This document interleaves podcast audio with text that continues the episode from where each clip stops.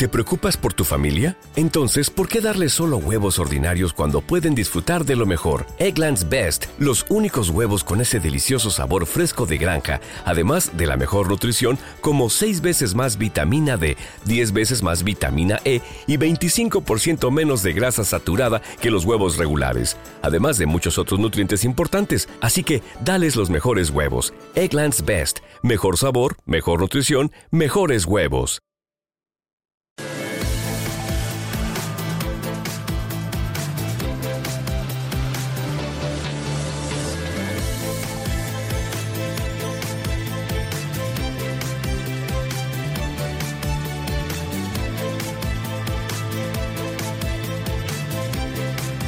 Álvaro Jiménez, el gestor de renta variable Iberia de GESConsul. Álvaro, ¿qué tal? Buenos días.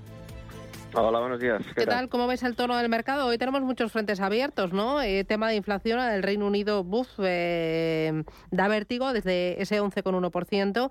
El tema de la tensión en Ucrania, ahora con Polonia. Eh, ¿Cómo estás viendo este arranque de jornada? Bueno, pues como bien indicas, ¿no? Sobre todo yo creo que desde las, la tarde de ayer, ¿no? Con ese temor de lo que pueda pasar en, en Polonia con, esos misiles eh, ¿no? que supuestamente cayeron en territorio polaco. Bueno, yo creo que luego esa tensión se fue reduciendo. Vamos a ver en, en, qué queda. Eh, la verdad que hoy parece que, que no ha ido más allá ¿no? de que, que un error o, que pueda ser un ataque interceptado por por misiles ucranianos. Bueno, en cualquier caso vamos a ver esto cómo se desarrolla porque obviamente es, un tema serio. Eh, hay que recordar que Polonia forma parte de, de la OTAN y con lo cual, eh, pues bueno, eh, un ataque, si se hubiera considerado un ataque directo, pues obviamente eh, el problema sería mayor, ¿no? Pero como digo, la tensión yo creo que eh, eh, después de las últimas informaciones ha ido reduciéndose bastante, ¿no? Y luego, pues obviamente con la vista puesta en los datos de inflación. ayer también se publicó el, el índice, el PPI americano, y de nuevo volvió a confirmar como ya hizo la semana anterior el, la inflación, el medido por el índice de CPI, eh, que hay una cierta eh, tendencia a la baja, ¿no? Y, un dato que de nuevo viene, eh, pues unas décimas por debajo de lo que esperaba el mercado, con lo cual vuelve a ser un nuevo indicador que, que, confirma esa tendencia a la baja y que está tranquilizando eh, muchísimo al mercado. ¿no? Entonces vamos a ver eh, tanto por el lado de la inflación como lo que pueda ocurrir eh, en, el, en este conflicto bélico, eh, pues eh, lo que nos depara ¿no? estos días. Oye, aún así los mercados llevan desde finales de septiembre una racha muy buena. Hoy veía que el DAX, el DAX Etra lleva una subida del 20%, el Eurostock 50 del 17%, la bolsa española un 12% desde finales de septiembre. Eh, lo peor ya ha pasado. Mm, tenemos rally de Navidad, ¿esto va a continuar? Bueno, eh, a ver, eh, tendemos a pensar que sí, que lo peor ya ha pasado eh, y nos agarramos a criterios o factores como por ejemplo pueden ser las valoraciones, que no es una cuestión menor, ¿no? Creo que ya los mercados eh, o algunos sectores o compañías en concreto, no más que el mercado en general, yo creo que hay cosas que, por los niveles de valoración tendemos a pensar que están en suelo muy cerca del suelo. Eh, también lo que ha ocurrido en, este tiempo, en estas últimas semanas, que también apoya un poco este discurso de si hemos tocado suelo o no, es que como comentaba anteriormente, los datos de inflación pues han, ido relajándose al tiempo que las expectativas sobre los tipos de interés también han ido relajándose, ¿no? Y estas dos variables que han sido las grandes protagonistas de, de los mercados eh, en este, este año, eh, claro, todo el, la presión ¿no? que, consiga eh, relajarse por, por, este lado, pues va a impulsar a, a los mercados, ¿no? Y, y, esto yo creo lo que ha ocurrido estas últimas semanas. Mm, si seguimos viendo datos eh, de inflación, como hemos visto pues, estos últimos días, pues de nuevo son eh, da que pensar que, esta tendencia podría continuar y que podría haber rally fin de año, ¿no? Pero esto, como digo, no deja de ser una opinión. Vamos a ver al fin y al cabo lo que lo que ocurre. Si seguimos viendo desde luego datos como los últimos que hemos visto, debería ser un buen empujón para, para la renta variable. Eh, por la parte de, mm, de, los valores, de los sectores, ¿dónde hay más apetito ahora mismo? ¿Qué tipo de compañías están eh, están soportando mejor el temporal, la volatilidad?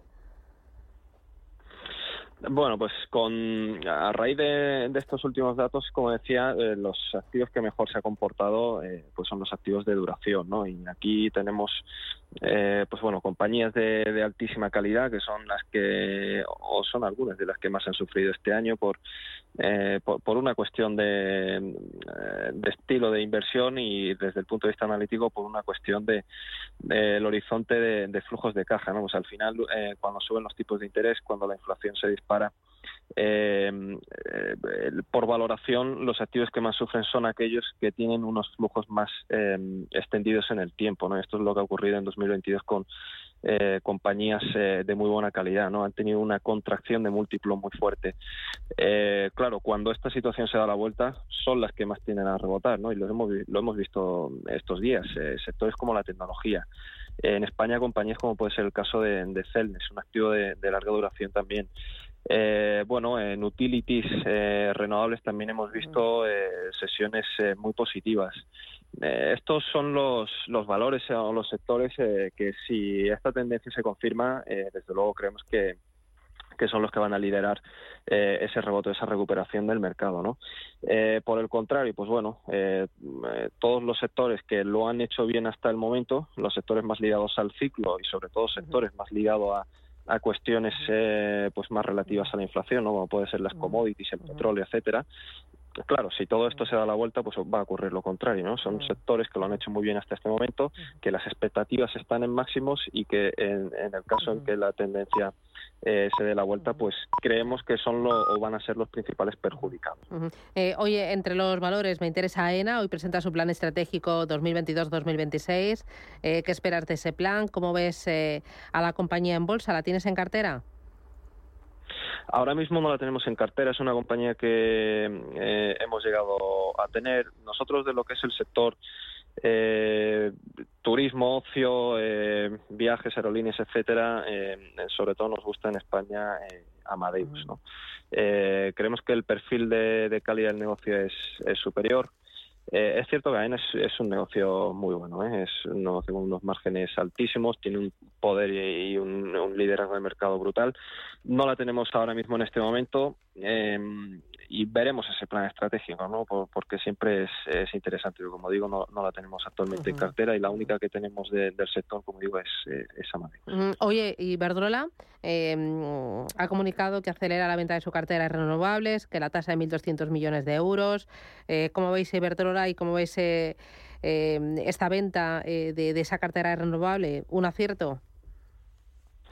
Sí, nos parece que ha sido buena operación y verdad es un valor que tenemos en cartera junto a otros del sector renovable en el fondo de, Iberia.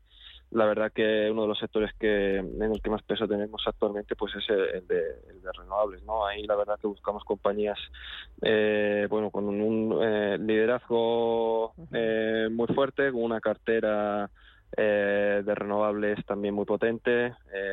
bueno, en ese sentido la verdad que estamos muy cómodos en el sector. Eh, y la operación que comentabas, pues la verdad es que la hemos visto también de manera muy positiva. Vale. Eh, luego en Europa he visto varias cositas. Kering finalmente se queda con Tom Ford. Eh, tenemos resultados de Siemens Energy, de Alstom. no sé si te ha dado tiempo a analizar alguna de estas cositas. bueno, pues resultados seguimos viendo por encima un poco todo lo que va presentando.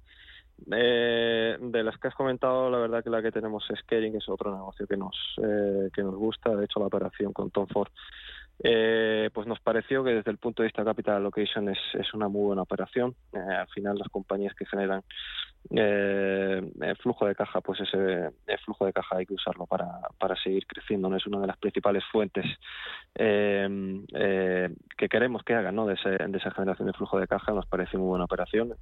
muy buena compañía.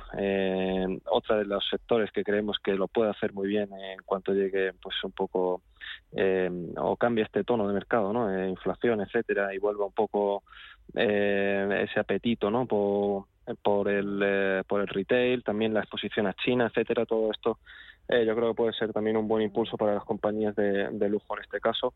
Eh, la del resto, pues bueno, resultados seguimos viendo eh, todo lo que va saliendo. Yo creo que es importante sobre todo ver eh, las guías que van dando las compañías de cara al próximo eh, trimestre y, bueno, en ese sentido estamos un poco geando todo lo que va, lo que va saliendo.